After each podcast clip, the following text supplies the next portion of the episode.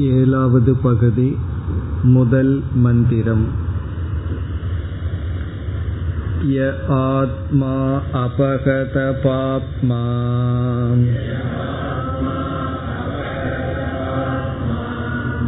विजरो विमृत्युः विशोको विजिगत्सक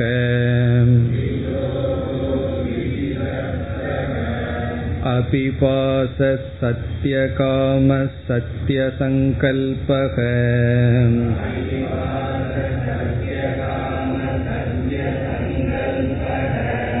सोन्वेष्टव्यः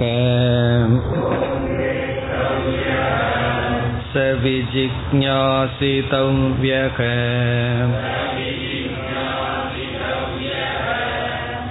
सर्वांश्च लोकान् आप्नोति सर्वाञ्च कामान् यस्तमात्मानम्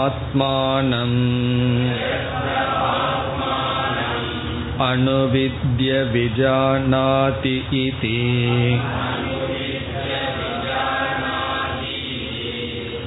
प्रजापतिरुवाच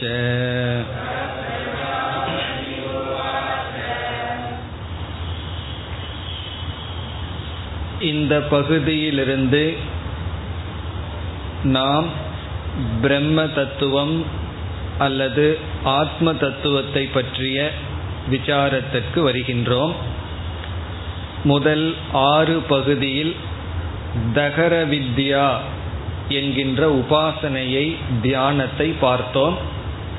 இப்பொழுதுதான் இந்த எட்டாவது அத்தியாயத்தில் நமக்கு வேதாந்த பகுதி துவங்குகின்றது. இந்த ஞானத்திற்கு பிரஜாபதி வித்யா என்று பெயர் என்றும் பார்த்தோம். ஏற்கனவே ஒரு முக்கியமான மந்திரம் வந்தது. அந்த மந்திரத்தினுடைய விளக்கம்தான் இந்த பகுதி. என்று சென்ற வகுப்பில் பார்த்தோம். சம்பிரசாதக அஸ்மாத் சரீராத் சமுத்தாய பரஞ்சோதிகி உபசம்பத்திய ஸ்வேன ரூபேன அபினிஷ்பத்தியதே என்ற ஒரு மந்திரம் வந்தது. சம்பிரசாதக என்றால் ஞானி. ஞானியானவன் ஷரீரத்தில் இருக்கின்ற அபிமானத்தை விட்டு சைத்தன்ய சுரூபமாக தன்னை உணர்ந்து தன்னுடைய உண்மையான சொரூபமாக வெளிப்படுகின்றான் என்பது அந்த மந்திரத்தின் சாரம். இதை கேட்டவுடன் பல சந்தேகங்கள் நமக்கு வருகின்றன என்று சென்ற வகுப்பில் பல சந்தேகங்களை எல்லாம் நாம் உருவாக்கி அந்த சந்தேகங்களெல்லாம் நீக்கப்படுகின்றன என்று பார்த்தோம். இங்கு இந்த முதல் மந்திரத்திலேயே மூன்று முக்கிய கருத்துக்கள் வருகின்றது என்று பார்த்தோம். ஒன்று பிரம்ம லக்ஷணம் இரண்டாவது பிரம்ம பிராப்தி உபாயம் மூன்றாவது பிரம்ம ஞான பலம்.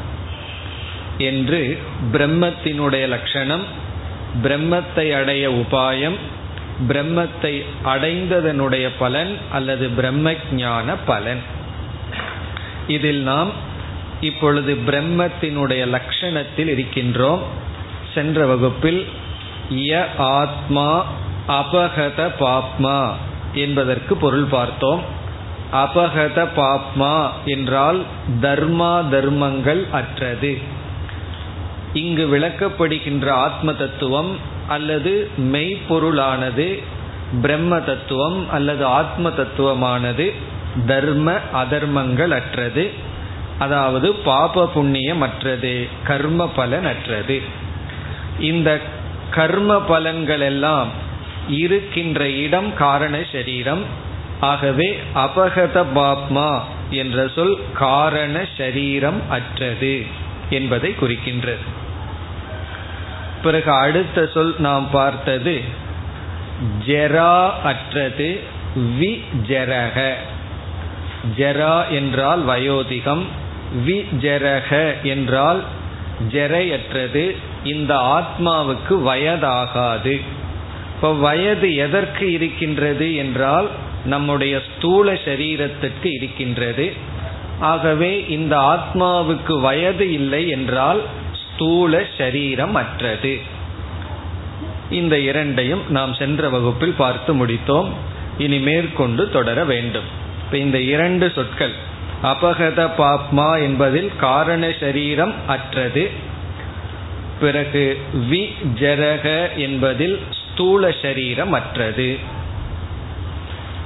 இனி வி மிருத்யுகு. மிருத்யு என்றால் மரணம் வி மிருத்யுகு என்றால் மரணமற்றது. யக ஆத்மா எந்த ஒரு ஆத்மா இப்படிப்பட்ட தன்மையுடன் இருக்கின்றதோ அதில் மூன்றாவது விமிருத்யுகு மரணமற்றது. இங்கு மரணமற்றது என்றால் சாஸ்வதம் என்றும் உள்ளது அதாவது சத் சுரூபம் என்பது பொருள்.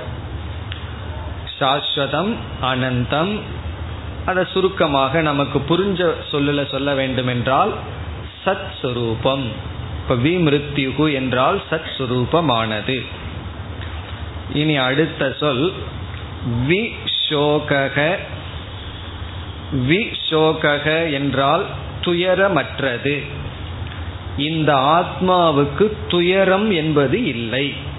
சோகம் என்றால் துயரம் தாபம். விஷோகக என்றால் தாபம் அல்லது துயரம் இல்லை. துயரம் யாருக்கு வருகின்றது? எந்த இடத்தில் ஒரு ஜீவன் துயரத்தை அனுபவிக்கின்றான் என்றால் சூக்ம சரீரமான மனதில். இந்த மனதில் தான் நாம் சோகம் என்பதை அனுபவிக்கின்றோம். அதற்கு அன்வய வெதிரேக நியாயம் இருக்கின்றது. மனம் விழித்து கொண்டிருக்கும் பொழுது சோகம். மனம் உறங்கினால் சோகம் இல்லை அப்படி இந்த சோகம் மனதினால் அனுபவிக்க கூடியது விஷோக என்பதிலிருந்து மனதினால் அனுபவிக்கக்கூடிய சோகம் இல்லை காரணம் மனதே இல்லை. இப்ப விஷோக என்றால் சூக்ம சரீரம் அற்றது அப்ப சோகமெல்லாம் யார் அனுபவிக்கிறார்கள்? மனது அனுபவிக்கின்றது ஆத்மா அனுபவிக்கவில்லை. நான் அனுபவிக்கின்றேன் ஆத்மா அனுபவிக்கவில்லைன்னு சொன்ன என்ன அர்த்தம்? சோகத்தை நான் அனுபவிக்கிறேன் ஆனா ஆத்மா வேணா அனுபவிக்காமல் இருக்கிறது என்று சொன்னால் அங்கு நான்கிற சொல்லுக்கு மனதை புரிந்துள்ளோம் அர்த்தம். சோகத்தை நான் தான் அனுபவிக்கிறேன்னா மனதை நான் புரிஞ்சிட்டதுனால மனம் அனுபவிக்கின்ற சோகம் நாம் அனுபவிக்கின்றோம் சொல்கின்றோம். ஆனால் இங்கு மனம் சோகத்தை அனுபவிக்கின்றது ஆத்மா அனுபவிப்பதில்லை. இப்ப இந்த சொல்லும் அடுத்த இரண்டு சொற்களும் இந்த மூன்று சொற்களும் சேர்ந்து சூக்ம சரீரம் ஆத்மாவுக்கு இல்லை என்ற கருத்தை உபனிஷத் நமக்கு கூறுகின்றது. விஜி கத்சக அபிபாசக இந்த இரண்டும் விஷோகக இந்த மூன்றும் சேர்ந்து ஆத்மாவுக்கு சூக்ம சரீரம் இல்லை என்பது குறிப்பிடப்படுகிறது. விஜிகப்சக என்றால் பசி இல்லை. பசியினால் வருகின்ற துயரம் இல்லை. இப்ப பசி கிடையாது. ஆத்மாவுக்கு பசி இல்லை. இதெல்லாம் பிராணமய கோஷத்துல நிகழ்வது. பசி தாகமெல்லாம். பிராணமய கோஷம்ங்கிறது சூக்ம சரீரத்தில் அங்கமாக இருப்பது. பிறகு அபிபாசக என்றால் தாகமற்றது. ஆத்மாவுக்கு தண்ணீர் தாகம்ங்கிற பிரச்சனை எல்லாம் கிடையாது. பசி இருக்கு தாகம் இருக்கும் என்பதெல்லாம் இல்லை. இப்ப சோகமும் இல்லை பசியும் இல்லை தாகமும் இல்லை. இதனுடைய பொருள் என்னவென்றால் இப்படிப்பட்ட துயரங்கள் ஆத்மாவிடம் இல்லை. எதனிடம் இப்படிப்பட்ட துயரம் இல்லையோ அதுதான் ஆத்மா. இந்த மூன்றும் சூக்ம சரீரங்களில் வருகின்ற அங்கங்கள். ஆகவே இந்த சொற்களுடன் ஆத்மா காரண சூக்ம ஸ்தூல சரீரம் அற்றது என்று ஆத்மாவினுடைய லட்சணம் வந்துள்ளது. இப்ப இதுவரைக்கும் ஆத்மாவினுடைய லட்சணம் ஆத்மாவினுடைய நிர்குண சொரூபத்திற்கு கூறப்பட்டுள்ளது. எவ்வளவு சொற்கள்? ஆறு சொற்கள். அபகத பாப்மா ஒன்று இரண்டாவது வி ஜரக மூன்று வி மிருத்யுகு நான்கு வி சோகக ஐந்து விஜிகத்சக ஆறு அபிபாசக. இந்த ஆறு சொற்களும் ஆத்மாவினுடைய நிர்குண சொரூபத்தை விளக்குகின்ற சொற்கள். அல்லது நிர்குண பிரம்ம ஈஸ்வரனுடைய நிர்குண சொரூபம் அல்லது ஆத்மாவினுடைய நிர்குண சொரூபத்தை சொல்வது. இங்கு நிர்குணஸ்வரூபம் எப்படி சொல்லப்பட்டுள்ளது என்றால் மூன்று ஷரீரங்களும் அற்றது. இந்த மூன்று ஷரீரங்களும் அற்றதாக பிறகு விமிருத்யுகு என்பதிலிருந்து நித்தியமாக இருக்கின்றது அறிவு சுரூபமான ஆத்மா. இனி அடுத்த இரண்டு சொற்கள் இதே ஆத்மாதான் சகுண பிரம்மமாகவும் இருக்கின்றது. இந்த நிர்குண பிரம்ம ஆத்மாவே மாயையின் துணை கொண்டு ஈஸ்வரனாக இருக்கின்றது என்று ஈஸ்வரனுடைய இலக்கணம் வருகின்றது. சத்திய காமக சத்திய சங்கல்பக. இந்த எட்டு சொற்களும் ஏற்கனவே வந்த சொற்கள் தான். உபாசனையில் இவைகள் வந்தன. அதுதான் இங்கும் விசாரத்தில் வந்துள்ளது. இப்ப சத்திய காமக சத்திய சங்கல்பகங்கிறது ஈஸ்வரனுடைய குணம். ஈஸ்வரனுக்கு சத்திய காமம் சத்திய சங்கல்பம் இருக்கின்றது. எதை நினைக்கிறாரோ சங்கல்பம் செய்கிறார்களோ அது நிறைவேறும். எதை ஆசைப்படுகின்றாரோ அதற்கு தடை இல்லை. இந்த சத்திய சங்கல்பன்னு சொல்வதற்கு காரணம் நம்முடைய சங்கல்பத்துக்கும் ஆசைக்கும் தடை இல்லை. இது வந்து ஈஸ்வரனுடைய லட்சணம். இப்படி ஒரு தத்துவம் இருக்கின்றது. எந்த ஒரு ஆத்மா உண்மையில் மூன்று உடல்கள் அற்றதாக நிர்குண சொரூபமாகவும் பிறகு அதே ஆத்மா மாயையின் துணை கொண்டு அனைத்திற்கும் காரணமாகவும் இருக்கின்றதோ இங்கு சத்திய காம சத்திய சங்கல்பகங்கிறதெல்லாம் ஜெகத் காரணமான ஈஸ்வரனாகவும் இருக்கின்றதோ சரி இப்படிப்பட்ட ஆத்மாவை நாம் என்ன செய்ய வேண்டும்? இப்ப இந்த சொற்களுடன் இந்த எட்டு சொற்களுடன் ஆத்மாவினுடைய அல்லது பிரம்மத்தினுடைய லட்சணம் முடிவடைகின்றது. இனி இந்த பிரம்ம பிராப்தி உபாயம் சொல்லப்படுகிறது. இப்படிப்பட்ட ஆத்மாவை அடைய உபாயம் சொல்லப்படுகிறது. என்ன இந்த ஒரு மந்திரத்தில் எல்லா கருத்துக்களும் இருக்கிறதுன்னு பார்த்தோம். முதல் கருத்து பிரம்ம லட்சணம். இங்கு பிரம்ம லட்சணம் எப்படி வந்தது என்றால் எந்த ஒன்று நிர்குணமாகவும் சகுணமாகவும் இருந்து கொண்டு இருக்கின்றதோ அது பிரம்ம லட்சணம் இனிமேல் வருகின்ற பகுதி இப்படிப்பட்ட ஆத்மாவை அடைய உபாயம். இங்கு இரண்டு முக்கிய உபாயங்கள் சொல்லப்பட்டிருக்கின்றது. முதல் உபாயம் சக அன்வேஷ்டவ்யக. இரண்டாவது உபாயம் சக விஜிக்ஞாசி தவ்யக இந்த இரண்டு சொற்களும் இரண்டு உபாயங்களை குறிக்கின்றது. உபாயம்னா மார்க்கம். இப்படிப்பட்ட ஆத்மாவை அடைய வழி மார்க்கம் சாதனம். உண்மையில் அன்வேஷ்டவ்யக விஜிக்ஞாசி தவ்யக என்பதற்கு இலக்கணப்படி ஒரே பொருள்தான். அடைய ஆசைப்பட வேண்டும் அறிய ஆசைப்பட வேண்டும். இதுதான் ஒரே ஒரு பொருள். அன்வேஷ்டவ்யம்னா தேட வேண்டும் அறிய விரும்ப வேண்டும். ஏஷ்டவ்யம்னா விரும்ப வேண்டும் அன்வேஷ்டவ்யம்னா தேட வேண்டும் விரும்ப வேண்டும் தெரிந்து கொள்ள விரும்ப வேண்டும். விஜிக்ஞாசித்தவ்யகனா ஒரே பொருள்தான் அறிந்து கொள்ள விரும்ப வேண்டும். ஆனால் இங்கு சங்கரர் இரண்டு சொற்களுக்கும் தனித்தனி அர்த்தங்கள் கொடுக்கின்றார். அதனாலதான் உபனிஷத்து சொற்களுக்கெல்லாம் நமக்கு விளக்கம் தேவைப்படுகின்றது. இங்கு அன்வேஷ்டவ்யகங்கிறது ஒரு சாதனை இரண்டாவது சாதனை விஜிக்ஞாசி தவ்யக. இப்ப முதல் சாதனைக்கு வரலாம். இப்ப பிரம்ம பிராப்தி உபாயம் இங்கு முதல் உபாயமாக சொல்லப்படுவது அன்வேஷணம். அன்வேஷணம்னா டிக்ஷனரி படி தேடுதல் அப்படின்னு ஒரு அர்த்தம். ஆனா இந்த இடத்துக்கு அர்த்தம் நாம் எடுத்துக்கொள்ள வேண்டியது ஞானத்வாரா பிராப்தும் இச்சேத். ஞானத்வாரா பிராப்தும் இச்சேத்.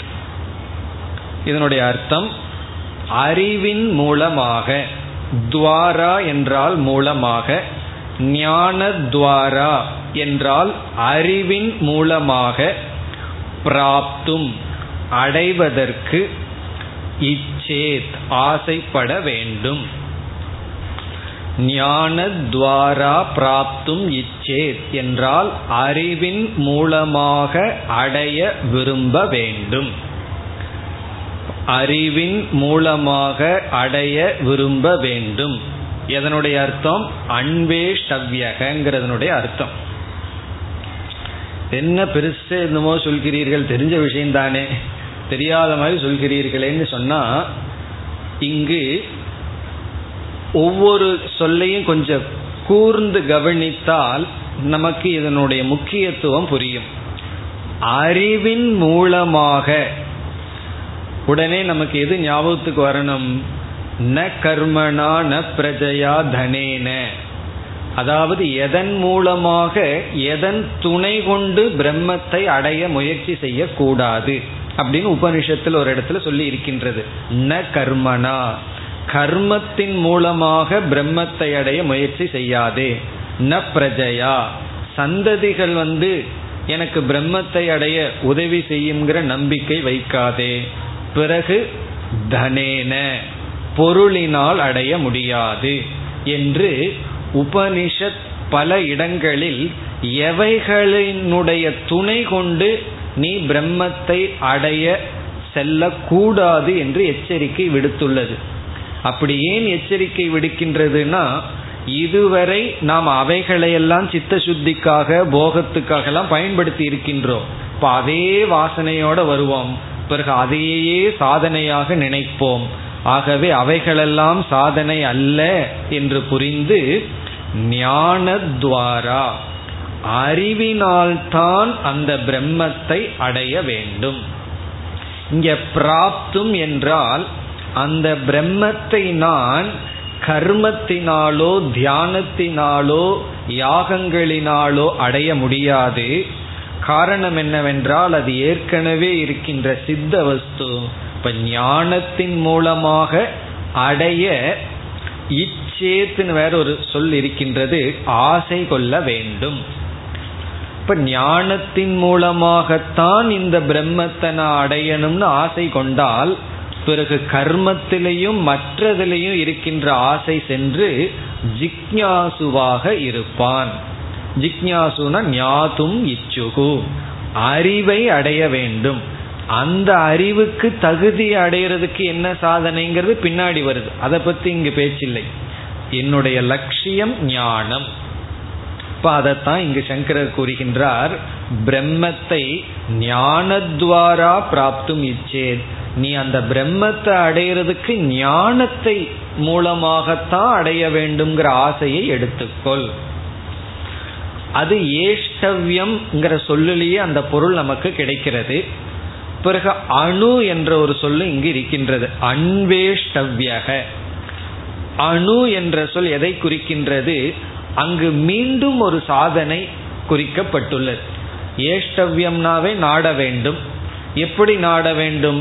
ஞானத்தின் மூலமாக பிரம்மத்தை அறிய இச்சை கொள்ள வேண்டும் ஆசைப்பட வேண்டும். பிறகு அந்த ஞானத்தை எதன் மூலமாக அறிய ஆசைப்பட வேண்டும்?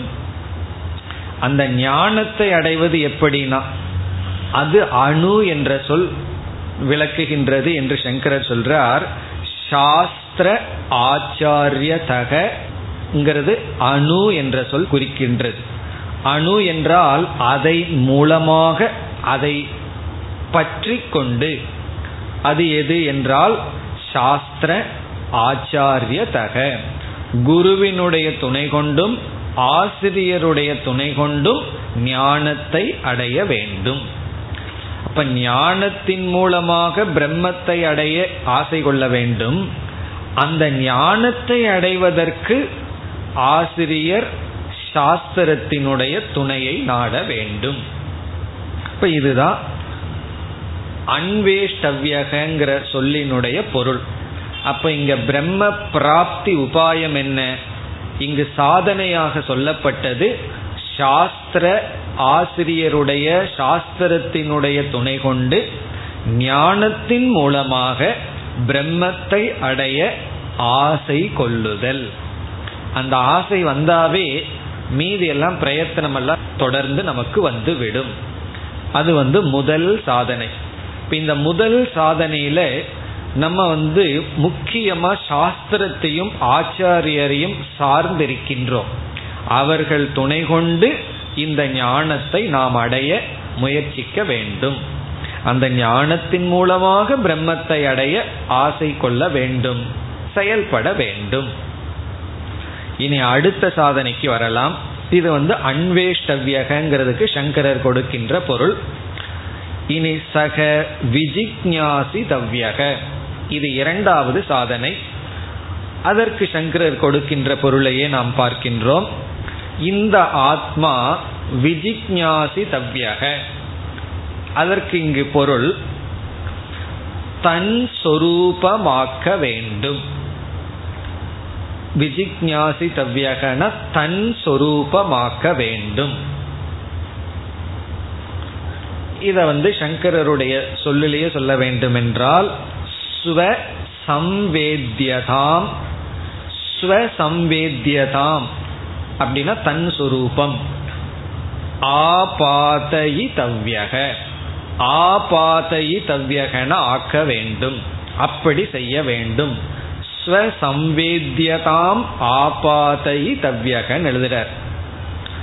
இதெல்லாம் சரியா வரலினா நமக்கு வேண்டாம். அதனாலதான் முதல்லயே தமிழ்ல பார்த்துட்டோம். தன் சொரூபமாக்க வேண்டும். ஸ்வசம்வேத்தியதாம்னா தனக்குள் ஆபாத்தை தவ்யன தனக்குள் இதை கொண்டு வர வேண்டும். தன்மயமாக்க வேண்டும். இதனுடைய பொருள் என்ன என்றால் ஞான நிஷ்டையை அடைய வேண்டும். அதுதான் இதனுடைய சாரம். ஞான நிஷ்டையை அடைய வேண்டும். இந்த ஞான நிஷ்டையை அடைவதற்கு யாருடைய துணையை நாட வேண்டும்? இப்ப ஞானத்தை அடையிறதுக்கு யாருடைய துணை? அந்த அணுங்கிறது எதை குறித்தது? சாஸ்திரம் ஆச்சாரியர். ஆசிரியருடைய துணையையும் சாஸ்திரத்தினுடைய துணையும் பிடிச்சிட்டு தான் ஞானத்தை அடையணும். அப்படி ஞானத்தை அடைந்தவுடன் ஞான நிஷ்டையை அடைய வேண்டும்ங்கிறது தான் விஜிக்ஞாசிதவ்யகங்கிற சொல் குறிக்கின்றது. அதாவது ஸ்வசம்வேத்தியதாம் ஆபாதைதவ்யகன தன்மயமாக்குதல் அப்படியே ஊறி விடுதல். அதுக்கு பேரு ஞான நிஷ்டை. இந்த ஞான நிஷ்டைக்கு யாருடைய உதவியை நாட வேண்டும் என்றால் யாருடைய உதவி? நம்முடைய உதவி. அவரவர்களுடைய உதவி உதவியை நாட வேண்டும். இது வந்து சிஷ்ய பிரயத்தனத்தை குறிக்கின்றது. சிஷ்ய பிரயத்தனம்னா அவரவர்களுடைய கிருபா. ஆத்ம கிருபா என்று இதை சொல்வது. சாஸ்திர கிருபா ஈஸ்வர கிருபா ஆத்ம கிருபா. இவர்களிடமிருந்து கருணையை நாம் பெற்றிருக்க வேண்டும். ஆசிரியருடைய கருணையை பெற்றிருக்க வேண்டும். பிறகு சாஸ்திரத்தினுடைய கருணை ஈஸ்வரனுடைய கருணை. இதெல்லாம் ஆரம்பத்தில். கடைசியா யாருடைய சப்போர்ட் நமக்கு வேண்டும்னா நம்முடைய ஆத்ம கிருப்பா நமக்கு நம்முடைய துணை தேவை. இதெல்லாம் உபனிஷத்தில் ஆங்காங்கு சொல்லப்பட்டிருக்கு. எவர்களுடைய இந்திரியங்கள் தனக்கு துணையாக இருக்கிறதோ அவர்களால் தான் ஞான நிஷ்டை அடைய முடியும் என்றெல்லாம் சொல்லப்பட்டிருக்கிறது. அவ்விதம் இந்த இரண்டு சொற்கள் எதை குறிக்கின்றது? ஒன்று வெளியே சென்று உதவியை நாடு அதற்கு பிறகு உன்னுடைய உதவியை நாடு. ஸ்வப்பிரயத்தனம் பிளஸ் நம்முடைய தனி முயற்சி அடுத்ததாக வெளியே இருந்து உதவியை நாடுதல். இந்த ரெண்டும் பேலன்ஸ் ஆகணும். சில பேர் வந்து வெளியே நாடிக்கொண்டிருப்பார்கள். தன்னுடைய முயற்சிக்கு முக்கியத்துவம் இருக்காது. சில பேர் வெளியே உதவியை நாடாம நானே முயற்சி பண்றேன் நானே முயற்சி பண்றேன் இருப்பார்கள். அதுவும் இருக்கக்கூடாது. இந்த பிரின்சிபிள் தான் இந்த கதையில நம்ம பார்க்க போறோம். இந்த முழு கதையிலேயே இங்கு என்ன சாதனை என்றால் அந்த சிஷ்யன் என்ன செய்ய போகின்றான்? குருவினுடைய துணையையும் நாடப் போகின்றான். பிறகு தன்னுடைய முயற்சியிலும் முழுமையாக ஈடுபட போகின்றான். இது நமக்கு பேலன்ஸ் ஆனாதான் நமக்கு வந்து முன்னேற்றமே. ஆன்மீக முன்னேற்றம். எப்படி பேலன்ஸ் ஆகணும்? நம்முடைய சுயமுயற்சியும் இருக்கணும். பிறகு உதவியும் நமக்கு தேவை. இந்த ரெண்டும் முக்கியம் என்பதுதான் இந்த கதையில் நாம் பார்க்க போகின்ற கருத்து. அதை மனதில் வச்சுட்டு தான் இங்கு சங்கரர் வந்து ஒன்று ஞானத்தை நாட வேண்டும் இனி ஒன்று ஞான நிஷ்டையை நாட வேண்டும். அப்ப இங்கு என்ன சாதனை? ஞானம் ஞான நிஷ்டை. அந்த ஞானம் சாஸ்திர ஆச்சாரியர் துணை கொண்டு பிறகு அடைந்த ஞானத்தில் நிஷ்டை அடைய வேண்டும். குரு என்ன உபதேசிக்கிறாரோ அது வந்து குரு சொன்னார். உபனிஷத் சொன்னது. யம தர்மராஜா கடோபனிஷத்துல சொன்னார்னு சொல்லக்கூடாது. நான் சொல்கின்றேன். இது என்னுடைய கருத்து என்று மற்றவங்ககிட்ட சொன்ன ஏதோ அகங்காரமா தெரியும். யார்கிட்டையும் சொல்ல வேண்டாம். நமக்குள்ள நம்ம சொல்கின்றோம். இது இப்பொழுது நான் உணர்ந்த கருத்து. அதுக்கு மேல வேதாந்தத்துல குரு இவங்க மேல எல்லாம் ஸ்ரத்தை அவசியம் கிடையாது. காரணம் என்ன? ஸ்ரத்தை வந்து ஞானத்தை கொடுத்துட்டா ஸ்ரத்தையினுடைய பலன் முடிஞ்சாச்சு. அப்ப ஸ்ரத்தை ஞானமாக மாறி விட வேண்டும். அதைத்தான் இங்கு ஸ்வ பிரயத்தனம் தன்னுடைய பிரயத்தனத்தின் மூலமாக ஞான நிஷ்டையை அடைய வேண்டும். இதுதான் இங்கு சொல்லப்படுகின்ற சாதனைகள். இப்ப இதோடு சாதனையும் முடிவடைகின்றது. ரெண்டாவது கருத்து முடிவடைகின்றது. முதல் கருத்து வந்து பிரம்ம லட்சணம் சகுணமாகவும் நிர்குணமாகவும் ஒரே ஒரு ஆத்மாதான் இருக்கின்றது. பிறகு இப்படிப்பட்ட ஆத்மாவை நாம் ஞானத்தின் மூலமாக குரு சாஸ்திரத்தின் துணை கொண்டு நாட ஆசை கொள்ள வேண்டும். பிறகு அந்த ஞானத்தில் நிலை பெற வேண்டும். நிதித்தியாசனத்தை மேற்கொள்ள வேண்டும். இனி அடுத்த பகுதியிலிருந்து பிரயோஜனம் வருகின்றது. ஞான நிஷ்டையினுடைய பலன். இப்படிப்பட்ட ஆத்மாவை அடைந்து அதில் நிலை பெற்றுவிட்டால் என்ன பலன்? சக சர்வாஞ்ச லோகான் ஆப்னோதி. அவன் இப்படிப்பட்ட சாதகன். சர்வான் லோகான். அனைத்து லோகங்களையும் அனைத்து உலகங்களையும் சர்வான் என்றால் அனைத்து லோகான் என்றால் உலகங்களை ஆப்னோதி அடைகின்றான். இவன் அனைத்து லோகத்தையும் அடைகின்றான். பிறகு அது மட்டுமா? சர்வாஞ்ச காமான். எல்லா ஆசைகளையும் அடைகின்றான். எல்லா சர்வான் காமான் பிறகு அந்த ஆப்னோதிங்கிறத மீண்டும் போடணும். அடைகின்றான். எல்லா ஆசைகளையும் இவன் அடைகின்றான். எல்லா லோகத்தையும் அடைகின்றான். இந்த மாதிரி இடங்கள்ல தான் நம்ம பாவார்த்தத்துக்கு போகணும். பாவார்த்தம்னு சொன்னா இந்த மாதிரி உபனிஷத் சொல்வதனுடைய இன்டென்ஷன் பாவம் என்ன? எதை மனதில் வைத்து கொண்டு இப்படி சொல்கிறதுன்னு நம்ம போகணும். இதை நேரடியாக அர்த்தம் எடுத்துட்டா பொருள் வராது. இவன் எல்லா லோகத்தையும் அடையிறான் எல்லா ஆசைகளையும் அடைகிறான்னு என்ன அர்த்தம்? என்றால் காம நிவர்த்திகி பூர்ணத்துவ பிராப்திகி. இவன் மனசில் இருக்கிற எல்லா ஆசைகளும் சென்று விடுகின்றது. எல்லா ஆசைகளையும் அடைகின்றான் இஸ் ஈக்குவல் டு எல்லா ஆசைகளும் இவனை விட்டு சென்று விட்டது. அதுதானே பொருள். இப்ப என்னுடைய மனசுல பத்து ஆசை இருக்கு. நான் கஷ்டப்பட்டு அந்த ஆறு பொருளை வாங்கிட்டேன். அப்படின்னு என்ன ஆறு ஆசையை பூர்த்தி செய்துட்டேன்னா என்ன அர்த்தம்? ஒரு கோணத்துல ஆறு ஆசையை பூர்த்தி செய்தன்னு சொல்லலாம். இனி ஒரு கோணத்துல என்ன சொல்லலாம்? ஆறு ஆசையை நீக்கி விட்டேன்னு சொல்லலாம். அப்படி ஆசையினுடைய பூர்த்தி இஸ் ஈக்குவல் டு ஆசையினுடைய நிவிருத்தி. இப்படி சர்வான் காமான் ஆப்னோத்தினா எல்லா ஆசைகளையும் அவன் அடைந்து விட்டான்னா எல்லா ஆசைகளையும் நீக்கி விட்டான். இவனால எப்படி நீக்க முடிந்தது? எல்லா ஆசைகளும் எப்படி போச்சுன்னா பூர்ணத்துவ பிராப்திகி. பூர்ணத்துவ பிராப்திகினா மன நிறைவை அடைந்தான். மனதில் நிறைவை அடைந்தான். இதுதான் பிரயோஜனம். இந்த பிரயோஜனம் வந்து மேலோட்டமா பார்த்தா தெரியாது. சற்று சிந்தித்தம்னா தான் இப்படிப்பட்ட பிரயோஜனம் இந்த சொல்லிலிருந்து நமக்கு கிடைக்கும். மேலோட்டமா பார்த்தா எல்லா ஆசைப்படுறது எல்லாம் கிடைச்சிரும்னு ஒரு பொருள் வருவது போலும் எல்லா லோகமே நமக்கு கிடைத்து விடும் இந்த பிரம்ம ஞானத்தை மட்டும் அடைஞ்சிட்டா எல்லா லோகத்தையும் ஆட்சி செய்யலாம். பிறகு எல்லா ஆசைகளும் நிறைவேறும்னு தோன்றுகின்றது. பிறகு எல்லா லோகத்தையும் அடைதல் என்பது சர்வாத்மத்துவம். சர்வாத்மத்துவம் சொன்னா தானே அனைத்துமாக ஆகிவிடுதல். அப்ப பிரயோஜனம் வந்து சர்வ சர்வாத்மதா. சர்வாத்மதான தானே அனைத்துமாக ஆகிவிடுதல். இப்ப வந்து நம்ம இந்த உடலை பார்க்கும் பொழுது கைகள் கால்கள் பல்லு மூக்கு வாயி இதுல எல்லா இடத்துலயும் யார் இருக்கா? நான் தான் வியாபிச்சே இருக்கேன்.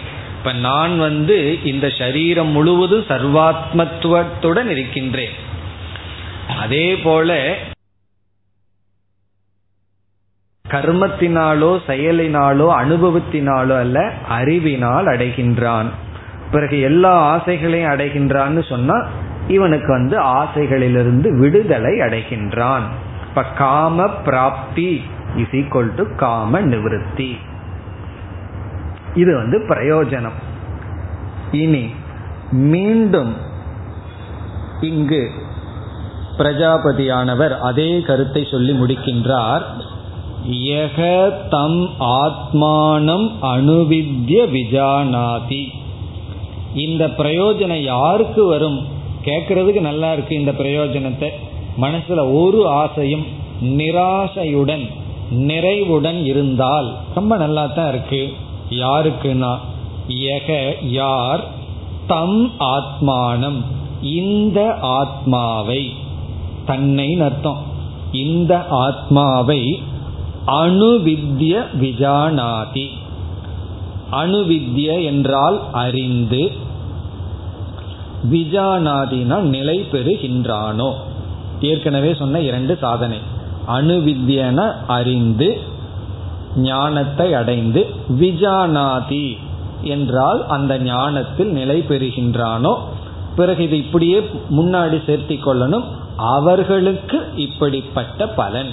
இப்ப யார் இந்த ஆத்ம தத்துவத்தை அறிந்து அதில் நிலை பெறுகிறார்களோ அவர்கள் சர்வான் லோகான் அப்னோதி சர்வாஞ்ச காமான்.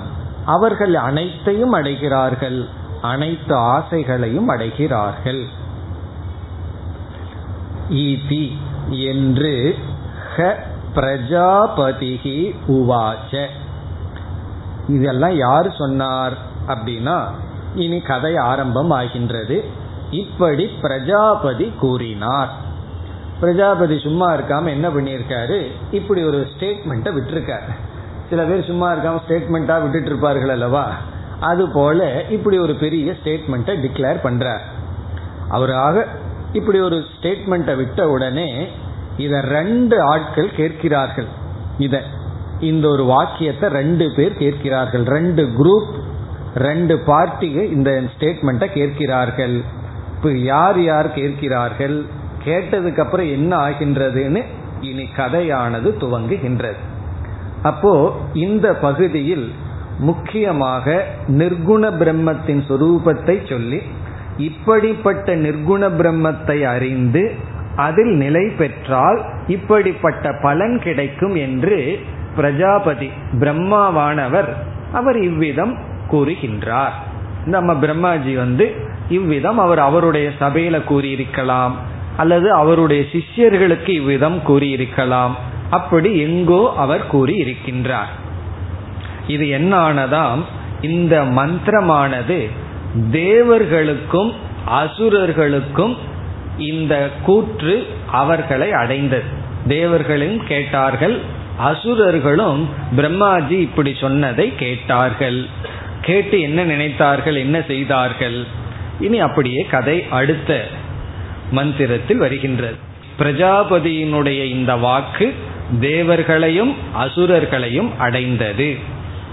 இனி அவர்கள் இதை கேட்டு என்ன செய்தார்கள் அடுத்த இரண்டாவது மந்திரம் तद्ध उभये देवासुराः अनुभुबुधिरे तेह ऊचुः हन्ततमात्मानम्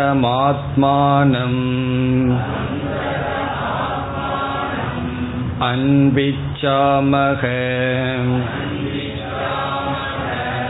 यमात्मानम् अन्विष्य सर्वाञ्च लोकानाप्नोति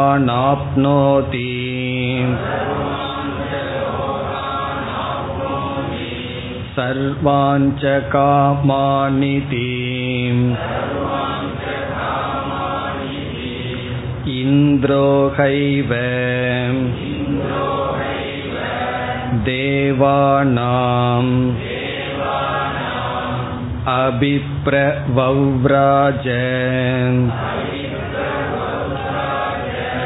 विरोचनः असुराणाम् तौह असंविधानौ एव समित्पाणि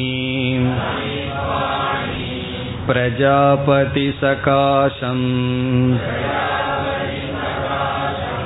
आजग्मतुः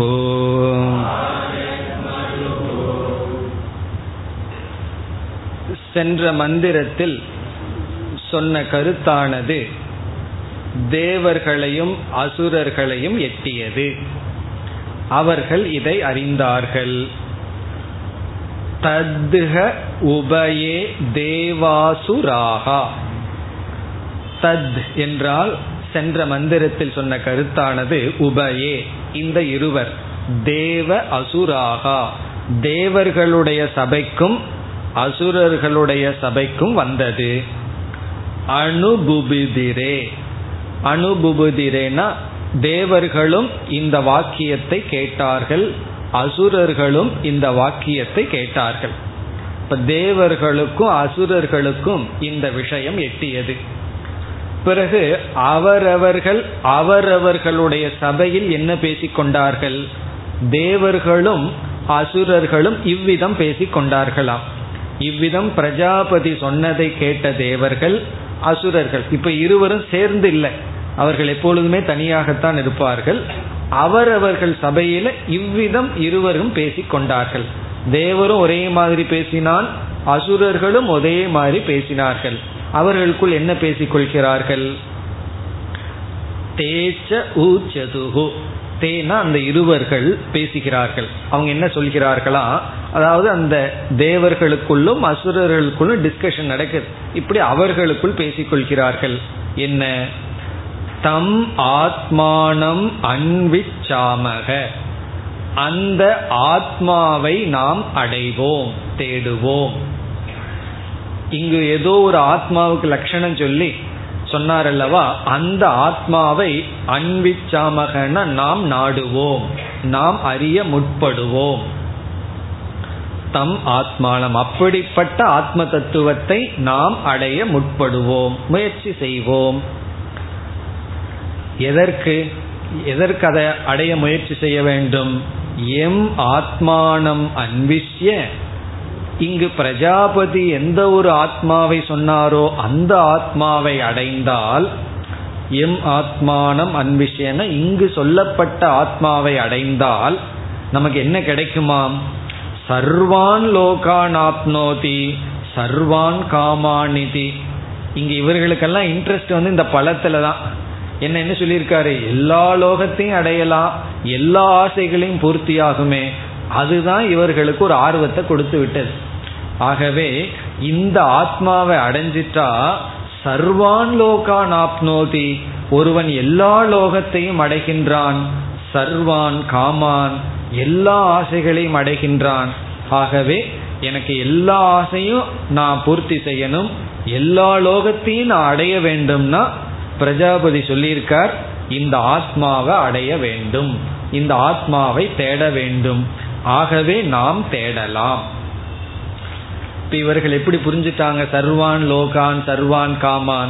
அது அப்படியே அவர்களுக்குள் ஒரு இன்ட்ரெஸ்டை உருவாக்கி இருக்கின்றது. அதுக்காகத்தான் உபனிஷத் அப்படி சொல்கின்றது. இன்னும் ரொம்ப மந்த புத்தி இருப்பவர்களிடம் போய் உனக்கு ரொம்ப பூர்ணத்துவம் வரும்னு சொன்னால் அவர்களுக்கு என்ன புரிய போகுது? உனக்கு என்னென்ன கஷ்டம்லாம் இப்போ இருக்கோ அதெல்லாம் இருக்காதுன்னு சொன்னாதான் அவர்களுக்கு வந்து ஒரு விருப்பம் வரும். பிறகு மனதில் என்ன ஆசை இருக்கோ அதற்கு தகுந்த மாதிரி நம்ம வந்து அவர்களுக்கு பலனை சொல்ல வேண்டும். அப்படி இந்த வார்த்தையானது பிரயோஜனமானது அவர்களுக்குள் இந்த ஆத்மாவை அடைய வேண்டும் என்ற விருப்பத்தை தூண்டிவிட்டது. சர்வான் லோகான் ஆப்னோதி சர்வான் காமான்கிற சொல். பிறகு என்ன நடந்தது? தேவர்களுக்குள்ளேயே என்ன செய்தார்கள்? சரி அதனுடைய தலைவனாக இருக்கிற இந்திரனை தேர்ந்தெடுத்து நீர் பிரஜாபதியிடம் சென்று இந்த ஞானத்தை அடைந்து வாரும். அதுக்கு பிறகு நம்மெல்லாம் உங்ககிட்ட இருந்து தெரிஞ்சுக்குவோம். நம்மெல்லாம் ஏன் விட்டுட்டு எல்லாம் போகணும்? நீங்க போங்கன்னு சொல்லி இந்திரனை தேர்ந்து எடுத்து அனுப்புகிறார்கள். இந்திரக வை தேவானாம். தேவர்களுக்குள் தேவர்களுக்குள்ளேயே தலைவனா இருக்கிற இந்திரன். வேற ஏதாவது விஷயமா இருந்தா தனக்கு கீழே இருக்கிற ஆளை அனுப்பிச்சு நீ போய் தெரிஞ்சுட்டு வந்துருவான். இது பெரிய விஷயம் அல்லவா? எல்லா லோகத்தையும் அடையலாம் எல்லா ஆசையும் அடையலாம். அதனால இந்திரன் சொன்னா நானே சென்று வருகின்றேன். நீங்கெல்லாம் வேண்டாம் சின்ன தேவதைகள் எல்லாம் வேண்டாம். நானே செல்கின்றேன்னு சொல்லி இந்திரக தேவானாம் அபி பிரவ்ராஜ இந்த சொல்லுக்கெல்லாம் அர்த்தம் இருக்கு. அதனுடைய விளக்கத்தை பிறகு பார்க்கலாம். சென்றான். இந்த தேவலோகத்தை விட்டுட்டு பிரஜாபதியிடம் இந்திரன் சென்று விட்டான். பிறகு அசுரர்களுக்குள்ள என்ன நடந்தது? விரோச்சனக அசுரானாம். அசுரர்களுக்குள்ள ஒரு தலைவன் இருக்கின்றான். அசுரர்களுக்கு தலைவன். அவருடைய பெயர் விரோச்சனன். இந்த விரோச்சனன் வந்து அவன் புறப்பட்டு பிரஜாபதியிடம் செல்கின்றான். அவனும் பார்த்தான் நமக்கு என்ன வேணும்? எல்லா லோகத்தையும் அடையணும். எல்லா ஆசைகளையும் அடையணும். ஆகவே செல்கின்றேன்னு சொல்லி அசுரர்களுக்குள்ளேயே தலைவனாக இருப்பவன் விரோச்சனன் புறப்பட்டு செல்கின்றான். அப்படி செல்லும் பொழுது தௌக அசம்விதானவ் ஏவ. அசம்விதானம்னு சொன்னா இந்த இந்த செய்தி தேவர்களுக்கு மட்டும் எப்படியோ போய் கிடைச்சிருக்கு. பிரஜாபதி இப்படி சொன்ன வாக்கியம். ஏதோ ஒரு மூலயமா அசுரர்களுக்கும் கிடைச்சிருக்கு. இந்த தேவர்கள் அசுரர்கள் என்ன செய்தார்களாம் அவனுக்கு இந்த விஷயம் தெரிஞ்சதுன்னா அவன் முன்னாடி போய் அடைஞ்சிருவானே அப்படின்னு ஒவ்வொருவரும் அந்த லோபத்துல அவரவர்கள் மற்றவர்களுக்கு சொல்லாமல் திருடர்களை போல போறாங்களாம். இந்த தேவர் வந்து என்ன பண்றான்? நம்ம முதல்ல போய் இந்த ஞானத்தை அடைஞ்சிடும்னு போறான். அசுரரும் அதே போல போய் அங்க மீட் பண்ணிக்கிறாங்க. அப்படி அசம்விதானம்னா ஒருவருக்கு ஒருவர் சொல்லி கொள்ளாமல். இங்க சங்கரர் எழுதுறாரு லோப புத்தியா? ரெண்டு பேர்த்துக்கும் லோபம் இருக்கு. ஏன்னா இந்த பிரயோஜனத்தை தேவர்கள் தான் அடையணும். அதனால அசுரர்களுக்கு இப்படி ஒரு நியூஸ் போனதே தெரியாம இருக்கிறது நல்லதுன்ட்டு தேவர்கள் ஓடுகிறார்கள். எப்படியோ அசுரர்களுக்கும் இந்த வாக்கியம் போய் கிடைச்சிடுது. தேவர்களுக்கு இது தெரிய வேண்டாம். நம்ம மட்டும் போயிடுவோம்னு சொல்லி ஒருவருக்கொருவர் பகைமையாக இருப்பதனால் விஷயத்தை பரிமாறிக்கொள்ளாமல் இருவரும் செல்கிறார்கள். அசம்விதானம்னா ஒருவருக்கொருவர் சொல்லிக் கொள்ளாமல் போகிறார்கள். போய் என்ன செய்கிறார்களா கரெக்டா பிரஜாபதி முன்னாடி பார்க்கிறார்கள். ஒருவரை ஒருவர் சந்தித்து கொள்கிறார்கள். அப்பதான் தெரியுது திருடன் ரெண்டு பேர் போய் மீட் பண்ண மாதிரி ஒரே இடத்துல. பிறகு எப்படி செல்கிறார்கள்? சமிப்பாணி சமித்பாணியுடன் செல்கிறார்கள். சமைத்த கையில் எடுத்துட்டு செல்கிறார்கள். காரணம் என்னன்னா அன்வேஷ்டவியகன்னு சொல்லியிருக்கார். அதெல்லாம் அவங்களுக்கு கொஞ்சம் புரிஞ்சு விட்டது. குரு சாஸ்திரத்தின் துணை கொண்டு அறிய வேண்டும்னு புரிஞ்சிடுது. அப்போ குரு கிட்ட இருந்து அறிவு அடைய வேண்டும்னு சொன்னா சும்மா எல்லாம் போய் அறிவு அடைய முடியாது. ஆகவே சமிப்பாணி சர்வீஸ் பண்றங்கிற எண்ணத்துடன் பிரஜாபதி சகாசம் பிரஜாபதியிடம் ஆஜிக் மதுகு பிரஜாபதியை அடைந்தார்கள். பிரஜாபதியிடம் சென்றார்கள். ஆஜெக்ட் மதுகுணம் இந்த ரெண்டு பேர் சென்றார்கள். இப்போ இந்த வாக்கியம் வந்து தேவலோகத்துக்கும் சென்றது அசுரலோகத்திற்கும் சென்றது. அதற்குள் இருக்கின்ற இரண்டு தலைவர்களும் இந்த அறிவை அடைந்தால் இப்படி ஒரு பலன் கிடைக்கும்னு பிரஜாபதியிடம் ஒருவருக்கொருவர் சொல்லிக் கொள்ளாமல் சென்று ஒரே நேரத்தில் போய் அடைந்து விட்டார்கள். இப்ப பிரஜாபதிக்கு எப்படிப்பட்ட சிஷியர்கள்? ரெண்டு சிஷியர்கள். தேவர் அசுரர். இந்த ரெண்டு பேர்த்த ஒரே ரூம்ல வச்சு அவர் மேனேஜ் பண்ணி ஆகணும். ஒரே குருகுலத்துல வச்சு இந்த ரெண்டு பேர்த்துக்கு ஒரு பாடம் சொல்லி ஆகணும். அப்படி ரெண்டு சிஷ்யர்கள் இவர்களுக்கு இப்பொழுது கிடைத்துள்ளது. யாருக்கு? பிரம்மாஜிக்கு கிடைச்சிருக்கு இனி இந்த கதையினுடைய தாத்பரியத்தை பார்க்கலாம். இப்ப இங்கு வந்து இந்த கதையிலிருந்து நமக்கு கிடைக்கின்ற பாடங்கள் அல்லது கருத்துக்கள் என்னன்ட்டு வரலாம். முதல் கருத்து என்னவென்றால் வித்யா கிரகண வித்யா கிரகணம்னா ஒரு வித்தியை எப்படி வாங்க வேண்டும்?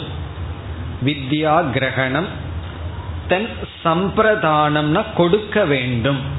வித்யா கிரகண வித்யா சம்பிரதான விதி பிரதர்ஷனார்த்தம். விதினா ரூல் பிரதர்ஷனார்த்தம்னா காட்டுவதற்கு. வித்யா கிரகண வித்யா சம்பிரதான விதி பிரதர்ஷனார்த்தம். அதாவது இந்த கதை எதை காட்டுதுன்னா பிரதர்ஷனம்னா நமக்கு காட்டுது. விதினா ஒரு லா. என்ன லான்னா? ஒருவன் எப்படி அறிவை கிரகிக்க வேண்டும் பிறகு எப்படிப்பட்டவர்களுக்கு எப்படிப்பட்ட அறிவை கொடுக்க வேண்டும் இந்த ரெண்டு கருத்து இந்த கதையிலிருந்து நமக்கு கிடைக்க போகிறது. ஒன்று இப்பவே கிடைச்சிடுது. எப்படி வித்தியை வாங்கணுங்கிறது இந்த மந்திரத்திலே வந்தாச்சு சமிப்பாணி. இனி யாருக்கு எப்படி அறிவை கொடுக்கணுங்கிறது இனிமேல் கொண்டு வர்ற கதையில நமக்கு கிடைக்க போகிறது. இந்த குரு வந்து இங்க ரொம்ப அலர்ட்டா இருக்க அதாவது எப்படி யாருக்கு அறிவை கொடுக்கணுங்கிறது ரொம்ப முக்கியம். தகுதி இல்லாதவர்களுக்கு கொடுத்தால் அது ரொம்ப பிரயோஜனமும் அல்ல கஷ்டத்தையும் அவர்களுக்கு கொடுத்து விடும் அதனால அறிவை கொடுக்க வேண்டிய முறையும் அறிவை வாங்க வேண்டிய முறையும் இந்த கதையிலிருந்து நமக்கு கிடைக்கிறது. கொடுக்க வேண்டிய முறை இப்பொழுது கிடைக்கல. இனிமேல் வருகின்ற பகுதியில் கிடைக்க போகிறது. அது எப்படி அறிவை கொடுக்கணும்? சிஷ்யர்களை எப்படி ஹேண்டில் பண்ணணும்? இது வந்து குருவுக்கு தான். குருவாயிருந்து சிஷ்யர்களை வச்சிருக்கிறவங்களுக்கு தான் இந்த அறிவு. பிறகு சிஷ்யன் வந்து குருவிடம் எந்த பாவனையில் செல்ல வேண்டும்? இந்த ரெண்டு ஞானமும் இந்த கதையிலிருந்து நமக்கு கிடைக்க போகின்றது. இது ஒரு வேல்யூ இரண்டாவது இந்த தேவர்களும் அசுரர்களும் உலகத்தையும் ஆட்சி செய்து கொண்டிருப்பவர்கள். திரைலோக்கிய ராஜ்யாத் திரைலோக்கிய மூன்று லோகத்துக்கும் தலைவராக இருப்பவர்கள். சில சமய தேவர்கள் தலைவராவார்கள் சில சமய அசுரர்கள் ஆவார்கள். இப்படி மூன்று லோகத்தையும் ஆட்சி செய்பவர்களுக்கும் கூட மூன்று லோகம்னு என்ன? பூலோகம் புவர்லோகம் இப்படி சொர்க்கலோகம் பூலோகம்னு இருக்கிற எல்லா லோகம் அல்லது மூன்று லோகம். இங்கு திரைலோக்கியம் சொல்கிறார்கள். அப்படிப்பட்ட லோகத்தை இவர்கள் ஆட்சி செய்த போதிலும் அந்த பவர் அந்த சக்தி இருக்கே. அதனால் அவர்கள் திருப்தி அடையவில்லை. இந்த ஞானத்தை நாடி செல்கிறார்கள் என்றால் திரைலோக்கிய ராஜ்யாத் வித்யா குரு தரா அப்படின்னு சங்கரர் சொல்றார். திரைலோக்கிய ராஜ்யம்னா மூன்று லோகத்தையும் ஆட்சி செய்வதை காட்டிலும் இந்த அறிவானது மேலானது. அதனாலதான் மீண்டும் வருகிறார்கள். மீண்டும் இந்த ஞானத்திற்காக வருகிறார்கள். அப்போ அவர்களுடைய பவர் பவர்லெஸ் பவர்னு என்ன? அதிகாரம். ஆட்சி. நம்ம வந்து இங்க அரை சென்ட் ஒரு சென்ட்டுக்கு ரகலை பண்ணிட்டு இருக்கோம். தேவர்கள் அசுரர்களா மூன்று லோகத்தையும் தன்னுடைய கையில வச்சுட்டு அதுல திருப்தி அடையாமல் இவர்கள் அந்த பவர் அவ்வளவு சக்தி இருந்தாலும் அதை விட இந்த வித்யா மேலாக இருக்கிறதுனால தான் அவர்கள் அதையெல்லாம் விட்டுட்டு வருகிறார்கள். பிறகு அடுத்தது மீண்டும் ஒரு கருத்து தேவர்களும் அசுரர்களும் மகா போகார்கள் அப்படிங்கிறார் சங்கரர். மகா போகார்கம்னு சொன்னா அதிக போகத்தில் மூழ்கி இருப்பவர்கள். அவர்களுடைய லைஃபே போகம்தான் எல்லா நேரமும் என்டர்டெயின்மெண்ட் தான். ஒரு அட்வர்டைஸ்மெண்ட் பார்த்தேன். என்ன என்னமோ வந்தது. நான் ஸ்டாப் கொண்டாட்டமா? நான் ஸ்டாப் கொண்டாட்டம். எல்லா நேரம் கொண்டாட்டமே. அந்த டிவியை பார்த்துட்டு இருந்தா கொண்டாடிட்டே இருக்கலாம்னா. எவ்வளவு நாள்னா? அதை பார்த்துட்டு எனக்கு இனி ஒன்று தோணுச்சு. நான் ஸ்டாப் கொண்டாட்டம் கொஞ்ச நாள் பிறகு நான் ஸ்டாப் திண்டாட்டம். கொஞ்ச நாளைக்கு அப்புறம். அப்படி இவர்களெல்லாம் கொண்டாடி கொண்டே இருக்கலாம்? டுவெண்ட்டி ஃபோர் ஹவர்ஸ் என்டர்டெயின்மெண்ட் தான். அப்படி இருப்பவர்களுக்கும் கூட அதிருப்தியினால் அதை விட்டு சென்றார்கள். அப்ப இது என்னன்னு சொன்னா எவ்வளவு பொருளை சம்பாதிச்சாலும் எவ்வளவு பொருள்கள் அல்லது போகங்கள் இருந்தாலும் ஒரு மனதை நிறைக்காது. பிறகு இதில் ஒரு சொல் இருக்கின்றது அபிப்ரவராஜ அது வந்து சென்றார்கள்ங்கிறத குறிக்கின்றது. அதனுடைய தாற்பயம் என்னவென்றால் அவர்கள் செல்லும் பொழுது பிரஜாபதியிடம் வரும் பொழுது அனைத்து போகங்களையும் விட்டுவிட்டு தனியாக சமிப்பானையுடன் வருகிறார்கள். இப்ப நம்ம வந்து ஹாஸ்டலுக்கு போகணும்னு சொன்னா ஒரு கோடீஸ்வரன் இருக்கான் ஒரு சாதாரண ஏழை இருக்கான். ரெண்டு பேரும் ஹாஸ்டலுக்கு போகணும்னு சொன்னா அந்த ஹாஸ்டல்ல என்ன சாப்பாடு என்ன ரூம் அங்கதான் தங்க முடியும். இவன் வந்து இவன் வீட்டை எல்லாம் கொண்டு வந்து ஃப்ரிட்ஜ் எல்லாம் கொண்டு வந்து வச்சுக்க முடியாது. அப்படி குருகுலத்துக்கு போகும் பொழுது அந்த குருகுலத்துல என்ன இருக்கோ அதைத்தான் இவர்கள் எடுத்துக்கொள்ள முடியுமே தவிர இவர்களுடைய ஐஸ்வர்யம் எல்லாம் அங்கு நம்ம பயன்படுத்த கூடாது. அதே போல இவர்கள் அனைத்தையும் துறந்து சென்றார்கள். இந்திரன் வந்து இந்திர பதவியையும் அவனுடைய லோகத்தையும் துறந்து செல்கின்றான். அசுரன் வந்து அவனுடைய லோகம் அவனுடைய ராஜ்யம் பிறகு அவனுடைய சுகங்கள் அனைத்தையும் துறந்து செல்கின்றான் என்று இந்த விராஜங்கிறது வவ்ராஜங்கிறது பொதுவாக சந்நியாசத்திற்கு சொல்லப்படுகின்ற வெர்பு அதனால வந்து இந்த வெர்பே ரிசர்வ்டு ஃபார் சந்நியாசம். சந்நியாசத்துக்காகவே ரிசர்வ் பண்ண வெர்பு அது இங்க வர்றதுனால இவர்கள் தற்காலிகமாக அனைத்து போகங்களையும் துறந்து வருகிறார்கள். இப்ப இவர்கள் துறந்து வருகிறார்கள்னு சொன்னா இந்த ஞானத்தினுடைய மகிமை இப்படிப்பட்டது. இப்ப அதிருப்தௌ அப்படின்னு அர்த்தம். இந்த ரெண்டு பேர்த்துக்கும் திருப்தி இல்லை. தேவனா இருந்தாலும் திருப்தி இல்லை. அசுரர்களா இருந்தாலும் திருப்தி இல்லை. எவ்வளவு உலகத்தை நம்ம நம்முடைய ஆட்சிக்கும் கீழ் இருந்தாலும் திருப்தி இல்லை என்பதெல்லாம் இந்த கதையிலிருந்து கிடைப்பது.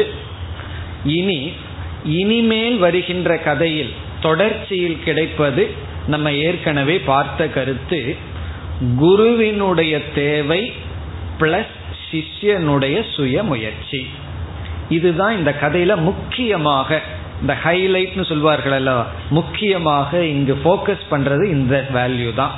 குருவினுடைய துணையும் தேவை. அவ்வப்பொழுது நமக்கு சந்தேகங்கள் வரும்பொழுதும் ஒரு தெளிவு வரும்பொழுதும் குரு தேவை. அதே சமயத்தில் நம்முடைய சுய முயற்சியும் தேவை.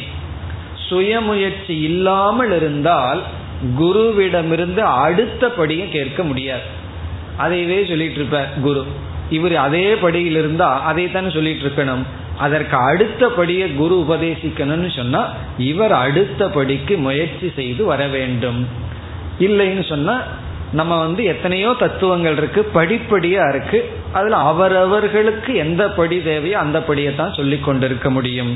அவ்விதம் இங்கு குருவினுடைய தேவையும் அதே சமயத்துல குருவினுடைய தேவையற்ற நிலையும் பேசப்படுகிறது. சுய பிரயத்தனமும் பேசப்படுகின்றது. இது கதையில நம்ம போகும் பொழுது நமக்கு தெரியும். ஏன்னா அசுர தேவர்கள் இப்பதான் போய் சேர்ந்திருக்கார்கள். இனிமேல் என்ன செய்ய போகிறார்கள்? அதெல்லாம் நம்ம பார்க்கும் பொழுது விளங்கும். இப்படி இந்த கதையில் பல தாத்பரியங்கள் இருக்கின்றது. இனி இறுதிய இனி ஒரு தாத்பரியம். அது என்னவென்றால் குருவானவர் சிஷ்யனுக்கு உபதேசிக்க வேண்டும் என்றால் உபதேசம்ங்கிறது ஒரு கர்ம ஒரு செயல். இந்த செயல் வந்து சுவாவமா இயற்கையான செயல் அல்ல. மூச்சு விடுறது போலையோ சாப்பிட்றது போலையோ செயல் அல்ல. திட்டமிட்டு கஷ்டப்பட்டு வர்ற செயல். அது பிளான் பண்ணி சொல்லலான்னு சிந்திச்சு சொல்ற செயல். இப்ப எந்த ஒரு செயல் திட்டமிட்டு நம்மிடமிருந்து உருவாக வேண்டும் என்றால் அதற்கு ஒரு காரணம் இருக்கணும். இப்ப மூச்சு விடுறதுக்கோ அல்லது அப்படியே வாக் போறதுக்கோ பெரிய காரணம் வேண்டாம். ஆனா ஒருவர் ஒரு யாகம் பண்றார். கஷ்டமான ஒரு பெரிய யாகத்தை பண்றாருன்னா அந்த யாகம்ங்கிற ஒரு செயலை செய்வதற்கு ஒரு தூண்டுதல் அவருக்கு இருக்கணும். தூண்டுதல் இல்லைன்னா யாருனாலையும் செய்ய முடியாது. அப்படி சிஷ்யரிடம் குருவானவர் ஒரு உபதேசத்தை செய்ய வேண்டுமென்றால் அவருக்குள் ஒரு தூண்டுதல் வேணும். அந்த தூண்டுதலை பொதுவ சாஸ்திரம் கிருபா என்று சொல்லும். குரு வந்து கிருப்பையினால் சொல்கின்றார். என்ன கிருப்பான்னு சொன்னா அவர் நினைச்சு பாக்கிறாராம் சிஷ்யன் வந்து ஒரு ஸ்டேஜில் இருந்து இந்த சந்தேகத்தை கேட்கறான். நானும் ஒரு காலத்துல அதே ஸ்டேஜில் இருந்து அதே சந்தேகத்தை என்னுடைய குரு கிட்ட கேட்டிருக்கேன். அப்ப என்ன நினைச்சு பாக்கிறார் அந்த நேரத்துல சிஷ்யனுடைய துயரத்தை இவர் உணர்றார். ஏன்னா இவர் அந்த துயரத்திலிருந்து தானே வந்திருக்கார். இப்ப இந்த சந்தேகம் அவர்களுக்குள் இருந்து அவனை துன்பப்படுத்துகின்றது. நானும் இதே சந்தேகத்திலிருந்து துயரப்பட்டு பிறகு என்னுடைய குரு கிருப்பையினால எனக்கு சொன்னதுனால எனக்கு இந்த சந்தேகம் நீங்கி நிறைவடைந்தேன். அப்ப கிருப்பா வந்து குரு உபதேசம் பண்ண காரணம். இனி அடுத்த கேள்வி இந்த கிருப்பாவை எப்படி உற்பத்தி பண்றது? குருவுக்குள்ள கிருப்பா வந்தா கிருப்பான கருணை. கருணை வந்தால்தான் குருவானவர் உபதேசிக்க முடியும். கருணை சும்மா வராதான். இந்த கருணை வந்து சிஷ்யனுடைய ஸ்ரத்தை தான் உருவாக்கும். இப்ப சிஷ்யனிடம் இருக்கின்ற ஸ்ரத்தை குருவுக்குள்ள எதை உருவாக்கும்? கிருபா அல்லது கருணையை உருவாக்கும். அப்ப சிஷ்யனுடைய மனதில் வருகின்ற ஸ்ரத்தை அப்படியே குருவுக்குள்ள போய் கிருப்பையா மாறி பிறகு சப்த ரூபமா வந்து இவன் காதல விழுகுது. அதனாலதான பகவான் ஸ்ரத்தாவான் லபதே ஞானம்னு சொன்னார். ஸ்ரத்தையுடையவன் ஞானத்தை அடைகின்றான்னா இவனுடைய ஸ்ரத்தை இவனுக்கு எப்படி ஞானத்தை கொடுத்தது? இவனுடைய ஸ்ரத்தை குருவுக்குள்ள ஒரு கிருப்பையை உருவாக்கி அந்த உபதேசம் இவனுக்கு வந்து இவனுடைய ஸ்ரத்தை இவனுக்கு உதவி செய்கின்றது. அப்படி இங்கு வந்து சிஷ்யனுடைய ஸ்ரத்தையானது விளக்கப்படுகின்றது. இதுல ஒரு சிஷ்யன் கொஞ்ச தூரம் வந்துட்டு போயிடுவார் இனி ஒரு சிஷ்யன் தொடர்ந்து வந்து ஞானத்தை அடைகிற வரைக்கும் வரப்போறார். ஒவ்வொரு ஸ்டேஜிலையும் குரு உபதேசிக்க காரணம் சிஷ்யனிடம் இருக்கின்ற ஸ்ரத்தை. இந்த பண்பும் இந்த கதையிலிருந்து நமக்கு கிடைக்கிறது இவ்விதம் இந்த கதைகளிலிருந்து இவ்வளவு கருத்துக்கள் நமக்கு கிடைக்கின்றது இனி அடுத்த மந்திரத்தில் இவர்கள் குரு குலத்தில் என்ன செய்தார்கள் என்ற கருத்து வருகிறது அடுத்த வகுப்பில் பார்ப்போம் ॐ पूर्णमधः पूर्णमिधं पूर्णात् पूर्णमुदच्छते पूर्णस्य पूर्णमादाय पूर्णमेवावशिष्यते ॐ शान्ति शान्ति शान्तिः